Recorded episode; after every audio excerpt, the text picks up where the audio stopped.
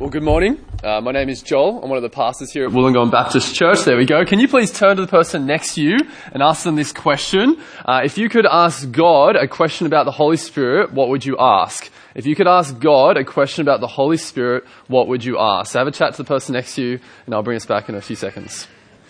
Uh, well, for those of you uh, who were here last week, uh, last week we had our international service. I don't know about you, but I, I, love when we have our international service. It's just a great time of the year when we get to celebrate how diverse our church is. Uh, I really loved it, and so thank you to anyone who participated in that, or planned, or, or did an item, or just sh- showed up. Like it was, it was a great week.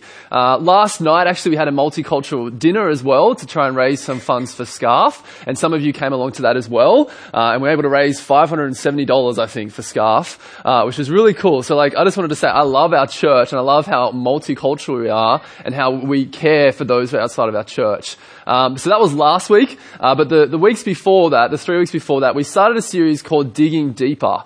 And Rod spoke on the topic of salvation, or a Greek, uh, not a Greek word, a geek word would be soteriology. Um, now, the reason why Rod spoke about salvation is because it's the 500 year anniversary of the Reformation. And we had some great people uh, explain to us about Calvin and, and Zwingli and Luther, and we wanted you to dig deeper in understanding the topic of salvation and how the reformers help us to understand that we're saved by faith alone, in Christ alone, by grace alone. For the next three weeks, we're going to be talking about the Holy Spirit the Holy Spirit. But before we do, I want to try and lower your expectations a little bit as to the ground we're going to cover in the next three weeks. Because I've only got three weeks to talk about the Holy Spirit and not three months. And so let me lower your expectations by uh, telling you a story to help you do that. Uh, every now and then, uh, I do some exercise, uh, as you can clearly tell. Um, and uh, one form of exercise that I tend to do is a workout DVD called Insanity. Uh, now, I love and hate this workout DVD. Uh, let me tell you why I hate this workout DVD. I hate this workout DVD because, truth be told, it's embarrassing. Like, it's quite embarrassing, and, and had, this happened to me at Bible college actually, that I was in my study and a friend of mine came from the back door instead of, I mean the back gate instead of the front door, and instead of seeing me, you know, at work studying uh, a Greek or Hebrew, she instead saw me doing star jumps, and she saw me like running on the spot, and she saw me doing like uh, hang, uh, hangman, I think, or whatever they call it, and it was quite embarrassing. And so for the next week, few weeks, she kept on mocking me when we were in class, uh, and I didn't like that. And so I don't, I don't like how embarrassing it is as a workout, and I feel ashamed telling you right now. Uh, it's different to like lifting weights or something. Uh, but so I hate it for that reason, but I love it for two reasons. The first reason why I love it is, because it's actually a really good workout. Like after 45 minutes, I am spent. There's a reason why it's called insanity because it's insane. You just, you're gone as a workout. That's one reason why I like it. The second reason why I like it though, and probably the main reason, is because of the instructor of Insanity. It's this big guy called Shaun T. And he's, he's absolutely ripped and he's just like a great instructor. And in particular, there's a few words that he says that are really helpful. And one thing he says over and over again, which is just like, just gets you to do another push up each time, is he keeps saying, dig deeper. He says, dig deeper. You can do the same thing with your body at home. Like, dig deeper. Now, I don't know why, but that just motivates me. Like, I just want to keep on exercising. This series is entitled Digging Deeper. And I, to be honest with you, I cannot read that and not think of Shaun T saying to me, dig deeper as we do this. And so for the next three weeks, what I want to, I guess, do or tell you in to turn to lower your expectations is that I don't plan on being a Bible college lecturer for the next three weeks and unpacking everything there is to do with the Spirit. I'm not the expert on it on him, sorry. But instead, what I want to do is actually just scratch the surface and hopefully the next three weeks will be a catalyst for your soul to want to dig deeper. So in other words, I want to be Shaun T, okay? Maybe not as, I guess, buff, but I'm going to be Shaun T and I want to try and motivate you to go, how great is the Holy Spirit? Let's, let's learn more about Him. Let's dig deeper into learning who He is. And so that's, that's my plan in lowering your expectations. But maybe some of you are like, but Joel, why are we talking about the Holy Spirit? Like, I, I get why we talked about salvation, the Reformation, uh, anniversary, but why the Holy Spirit? I want to give you a few reasons why it's important that we dig into learning more about our God. The first reason is because I think in many churches, we can forget the Holy Spirit. We can forget the Holy Spirit. You see, in John chapter 16, verse 14, what we're told is that one of the Spirit's roles is to glorify Jesus. That, that he's a humble member of the Trinity, that he is a self-effacing member of the Trinity. He wants us to love Jesus because Jesus is awesome. But I think sometimes we can take that so far to, think, to think that the Holy Spirit actually doesn't want us to think about him at all. When the Bible is actually quite clear that the Holy Spirit works throughout the early church, and actually we should be filled with the Holy Spirit, and, and that we, there's commands from the Holy Spirit. And so I think it's important that we don't ignore the Holy Spirit. There's a book called The Forgotten God by Francis Chan. Uh, if you haven't read it, I'd recommend it to you. And Francis Chan says this about the Holy Spirit. He says, the Holy Spirit is tragically neglected and for all practical purposes forgotten in many churches. As I was, as I was studying this week, what I found really interesting as well is how in the Bible there's these commands to like not grieve the Holy Spirit, not quench the Holy Spirit, not lie to the Holy Spirit, not blaspheme against the Holy Spirit, which made me realize actually the Bible's warning us, don't forget the Holy Spirit as much as we are to focus on Christ. So don't, I think because we have ignored the Holy Spirit, we need to spend some time learning about Him. But another reason I think is because a lot of our teaching on the Holy Spirit can be reactionary teaching. I think in our Reformed tribe, and if you don't know what I mean by that, don't worry. But for those of you who understand, in our Reformed tribe, I think sometimes we can uh, have our teaching on the Holy Spirit be in reaction to maybe charismatics or, or Pentecostals, and we can define what we're against and not necessarily passionately what we're for. And don't get me wrong, I think some of that reactionary teaching is helpful and needed in that time, but I also think we need to, you know, passionately proclaim what we believe the Bible teaches about the Holy Spirit. And to not make sure that our reaction is not an overreaction.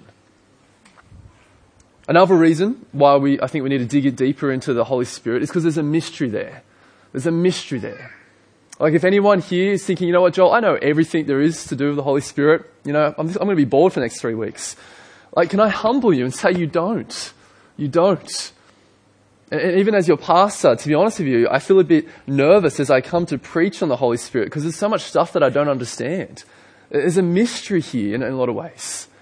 And so for that reason, let's, let's dig deeper and let's learn about the Spirit of God. And the final reason before we dig into Acts chapter 5 is that we need the Holy Spirit. We need the Holy Spirit.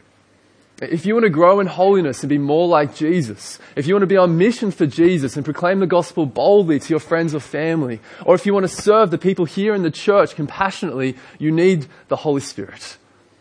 You need it and our church needs him. So let's, let's learn about him and let's dig into Acts and see what it teaches us about the Holy Spirit. And so if you've got your Bibles, keep them open, Acts chapter 5, and let me read to us verses 1 to 4. Verses 1 to 4. This is what we're told. Now, a man named Ananias, together with his wife Sapphira, also sold a piece of property. With his wife's full knowledge, he kept back part of the money for himself, but brought the rest and put it at the apostles' feet.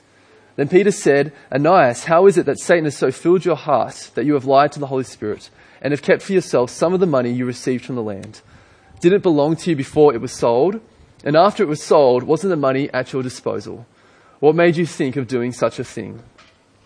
Uh, I've got a simple question uh, for you. Uh, when was the last time uh, you lied to your TV? Or when is the last time you lied to your house? Or maybe to your car? Or maybe to the clothes you're wearing? When was the last time you lied to an object? Like never. like, that's a trick question, Joel. There's no last time because there hasn't been a time, right? You know, it's really important that we see here in, in this passage that what Peter is saying here is, hey, look, the Holy Spirit is a person. If you can lie to him, he's a person. He's not an object. And it's really important that we grasp this and understand this.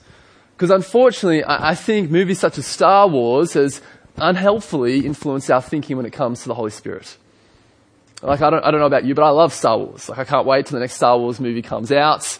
You know, I'd love to be able to have the Force and, you know, be able to tell people, no, like, this is not what is the case, or, you know, change people's minds, or do Jedi, like, mind tricks or flips. Like, that'd be awesome. And yet I think sometimes though we confuse who the Holy Spirit is with the force. And we think that the Holy Spirit is like the force and that it's a real mysterious power and only the super holy people have it. Only the super holy people can do these miracles and have the power of God. It's not what the Bible teaches. The Holy Spirit is a person. He's like you and me. He has personal characteristics like us. He relates like us. It's in the Bible, it actually teaches us many things about the Holy Spirit. And I want to go through some of these passages actually for us to, to digest on this and to think it through. But let me list off a few of them quickly before we look at the passages. What the Bible teaches us about the Holy Spirit is that He relates, He speaks, He teaches, He hears, He commands, He grieves, He comforts, He prays, He helps, and there's more. And so let's, let's have a look at some of the passages in scripture to learn about the personhood of the Holy Spirit. And let's begin in Romans, I mean, yeah, in Romans chapter 8, verses 26 to 27. It'll come up on the screen. It says this. In the same way, the Spirit helps us in our weakness. We do not know what we ought to pray for, but the Spirit Himself intercedes for us through wordless groans. And He who searches our hearts knows the mind of the Spirit, because the Spirit intercedes for God's people in accordance with the will of God. A few things here I want you to see about the personhood of the Holy Spirit. I want you to see how it says the Spirit Himself, not the Spirit itself. That, that there's a masculine pronoun there in the Greek and on purpose so that we understand that the Spirit is a person. But also, I want you to notice how the Spirit helps us. That He's our helper. That He wants to help us. And the way He do, does this in this passage is that He intercedes on our behalf. Or in other words, He begs, He pleads, He prays on our behalf. It's a bit trippy. I'm not too sure how this occurs, but I don't know about you, but that comforts me. That, that whenever I go to pray, and I can find prayer difficult, and I'm guessing sometimes you can too, that, that the Spirit of God wants to help us pray. How amazing is that? I love that about the Spirit. But let's, let's move on and let's learn about how the Spirit grieves. Let's, let's look at Ephesians chapter 4, verse 30. Pretty simple. It says this, and do not grieve the Holy Spirit of God with whom you were sealed for the day of redemption. Simple question. Last night when you went to bed and, and you turned your light switch off, did your light switch grieve? You know, was your light switch like, no, I'm afraid of the dark, don't do it? You know, like, did it grieve? No. No. But my guess is, is that you have grieved people in your life. Maybe you've, you've grieved your wife, your husband, your children, friends, family. I don't know about you, but I hate it when my actions cause pain and hurt and grief upon someone else. And you know, we can do that to the Holy Spirit. Because he's not a force, he's not an object, he's a person. And I wonder if we realize the magnitude of that. Let's keep going. So I want us to learn about the Holy Spirit here. Let's go into the next passage, 1 Corinthians chapter 12. In this, in this chapter, it talks about spiritual gifts. And as it gets towards the end of the chapter, it wants to just talk about uh, the Spirit and his role in this. And so it says this, all these are the work of the one and the same Spirit. And he distributes them to each one just as he determines. Just as he determines. Like, I wonder if you thought about this. Gravity doesn't make choices. You know, when you wake up in the morning, like gravity doesn't think, okay, I like Wollongong. Wollongong's a great place. So I'm going to operate at 9.8 meters a second in Wollongong. But in Sydney, ugh, I don't like Sydney, so let's just, you know, let's not operate at all in Sydney. Let's just let them float up in the sky and go crazy. You know, gravity is consistent. It's constant. It's a force, and yet the Holy Spirit is not. He makes choices. He distributes the spiritual gifts as he determines. Let's keep going. Let's, let's go to John. This one's a great passage. John chapter 14, verse 15 to 20. Let me read this out to you. This is Jesus speaking. He says, If you love me, keep my commands. And I'll ask the Father, and he'll give you another advocate to help you and be with you forever. The Spirit of truth. The world cannot accept him because it neither sees him nor knows him, but you know him, for he lives with you and will be in you. I will not leave you as orphans, I'll come to you. Before long, the world will not see me anymore, but you will see me. Because I live, you also will live. On that day, you will realize that I'm in the Father, and you are in me, and I am in you. What I love about John's gospel is, is it makes it so clear that, that the Spirit is a he. There's so many of the masculine pronouns there, so it's, it's repeated over and over again. So like, okay, I get it. The Spirit is personal.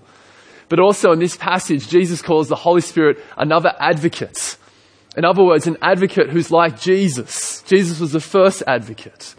And if you're wondering what is an advocate, well, well, the Greek word here, it's hard to translate into the English. So let me give you a few synonyms to help you understand that word advocate. Uh, another word for that word advocate could be helper, or it could be comforter, or it could be ally. Or, or like the, the, Spirit of God is here to help you and help you in a personal way. And, and I love as well that the Spirit, because He comes and is with us, means that we're not orphans.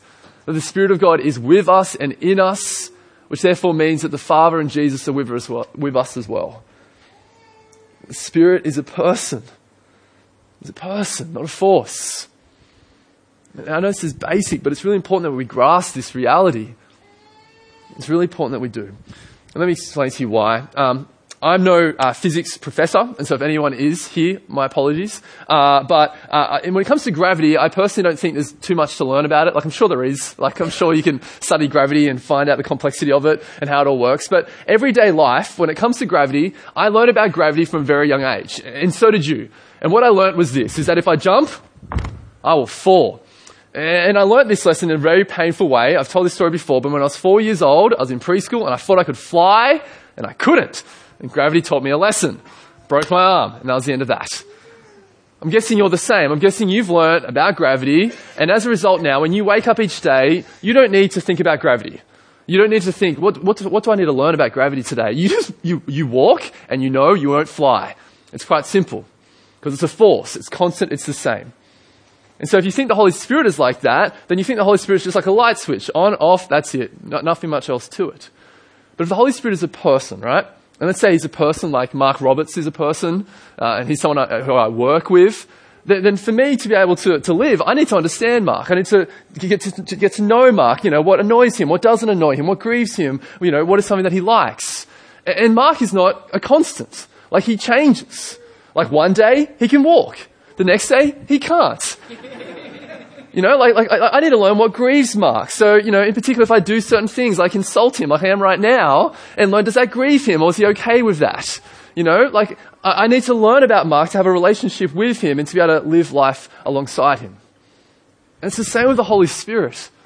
If he grieves, and he can also be delighted, then, then you want to learn, okay, how can I live my life in a way that doesn't grieve him, but actually brings him joy? How can I obey him?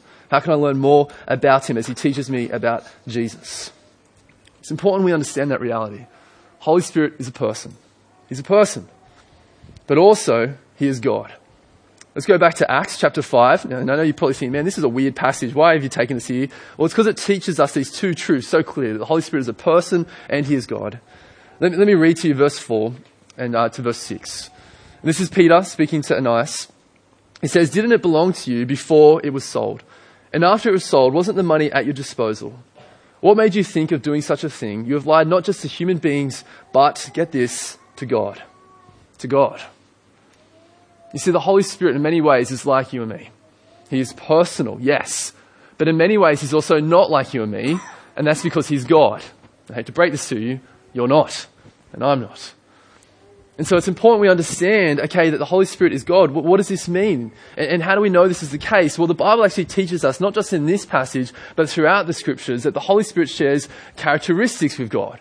And so let me go through a few of them with you so you can understand that this is the case. And firstly, let's have a look at Psalm 139, which says this. This is David speaking. It says, Where can I go from your spirit? Where can I flee from your presence? If I go up to the heavens, you are there. If I make my bed in the depths, you are there. You see, this passage teaches us that the Holy Spirit is omnipresent, that He is present everywhere. So unlike you and me, you can only be present in one place at one point in time, the Holy Spirit can be present everywhere because He's God. But on top of being omnipresent, which is just a, a, big theological word, which means he's present everywhere, he's also omniscient, which means he knows all things. Another big word for you. And let me read a passage to you from, I think it's 1 Corinthians, will help us understand this. Says this, 1 Corinthians 2, chapter 10 to 11. These are the things God has revealed to us by His Spirit. The Spirit searches all things, even knows the deep things of God. For who knows a person's thoughts except their own spirit within them? In the same way, no one knows the thoughts of God except the Spirit of God. There's a lot of us here who are quite smart. Um, some of you here, you know, been to private school. Some of you teach at private school. Some of you are principal of a private school. You know, some of you have been to university. Some of you here lecture at university. You know, a lot of us here think we're quite smart can I say that you're quite dumb in comparison to God? That you don't know all things. You know, like I, I, try to tell my wife I know all things, but she reminds me I don't. And that's because I'm not God. But the Holy Spirit is. Do you know the Holy Spirit is, on top of actually being um, omnipresent and omniscient, is also eternal. Eternal. I don't know about you. I was talking to Tim about his uh, birthday this week, and, and, personally, I love birthdays. It's my birthday coming up in November, so all of you know. Uh, and, and I, I, just love birthdays. I love the fact that you sometimes get gifts, but you usually get cake. And I love the fact that you know people sing Happy Birthday, and everyone's really awkward, and like it's just a great time. I love just watching people when they sing Happy Birthday to me.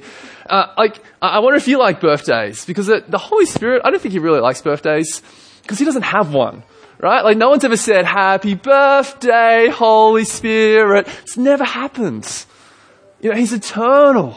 He's always existed, always will exist because He is God. Because He is God. But here's another characteristic that's godlike. That He's holy, right?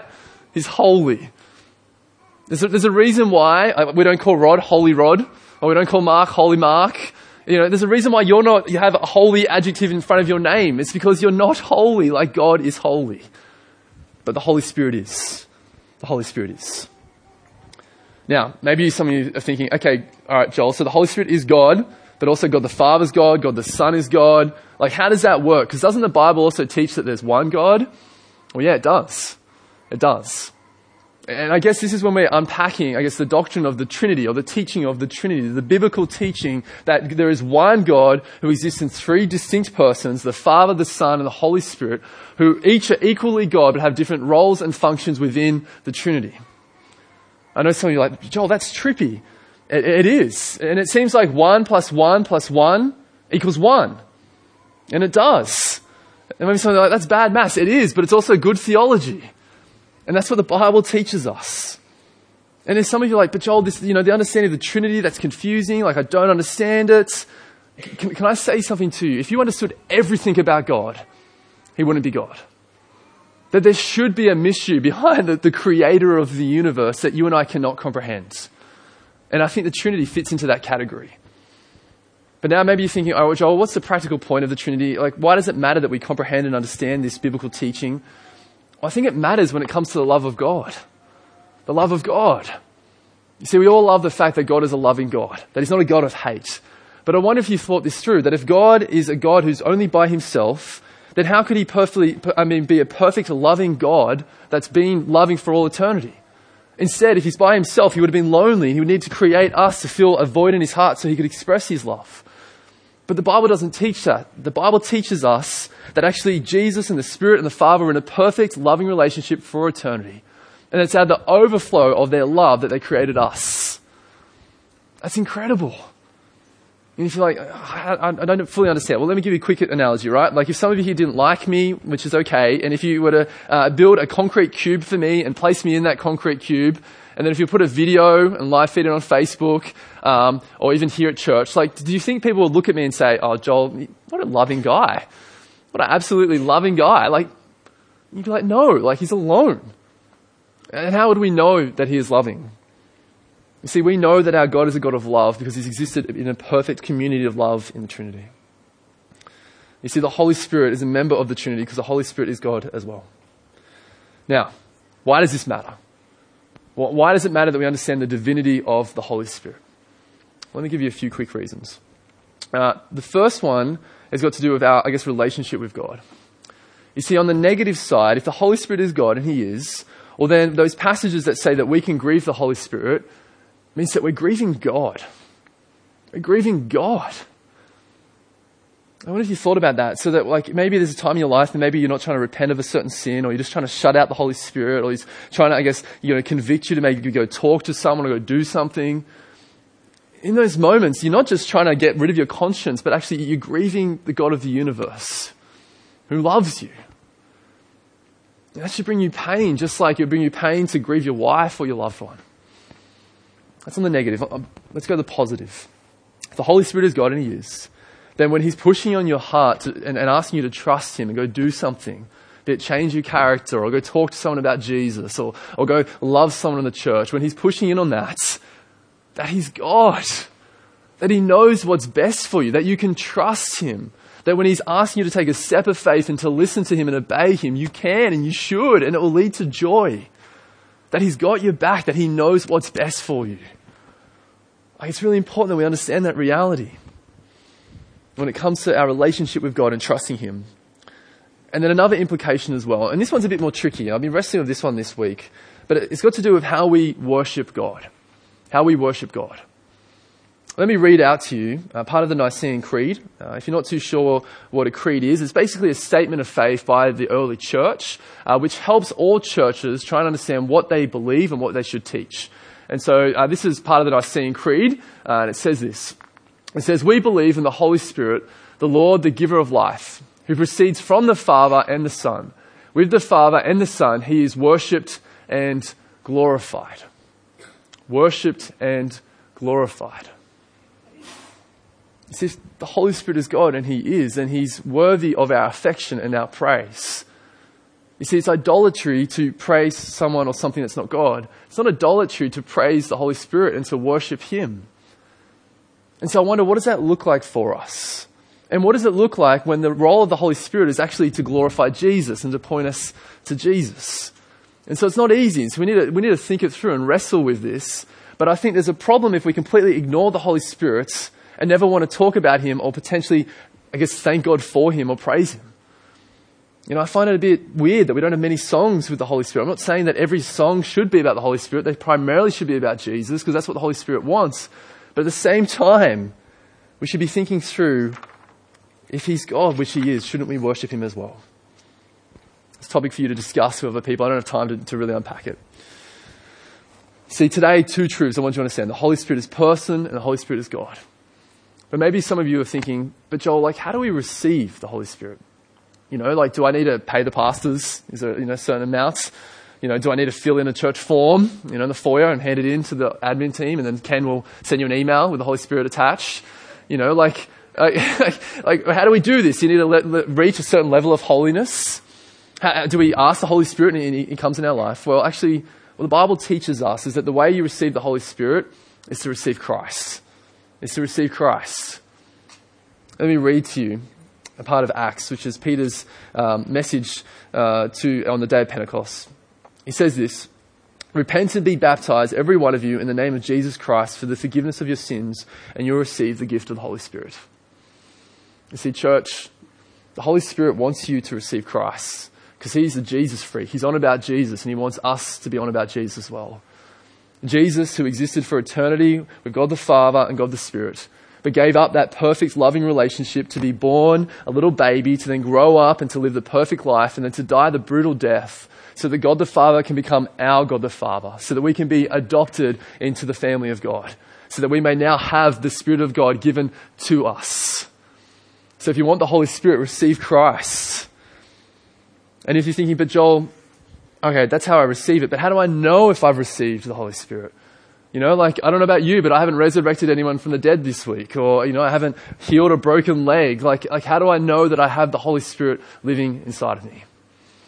Well, to give you a really quick preview of the weeks to come, a few simple questions. Do you love Jesus? Do you love Jesus? Do you want to be like him? And do you want to be on his mission and tell others about him?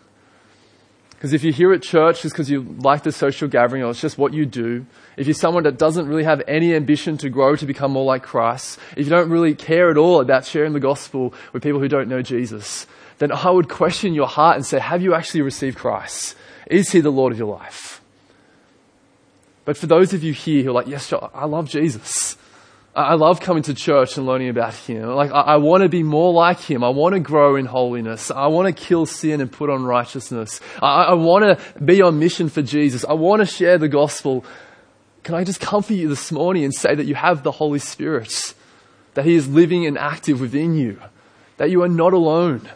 And that God is with you. That He's your comforter. He's your helper. That you are not alone. And that you should praise God for that truth and reality. And so don't be distracted by the fact that you haven't seen the miraculous, because God doesn't want you to long for the miraculous. He wants you to long after Him. He wants you to have your affections for Jesus. And so be comforted by that reality. I want to pray for us, but my hope is in the next few weeks is that you dig deeper. Go to the library. There's been a great job by Petra and her team. Read more books, read articles, learn about our God, the Holy Spirit. How about I pray to close? Father God, we want to thank you so much for this time this morning. We thank you so much for your word. We thank you so much for the richness that is within it. Uh, Lord, that some weeks or most weeks we can just read it verse by verse and unpack what it means, but sometimes, Lord, we can just go throughout it and see what it teaches in a more topical way.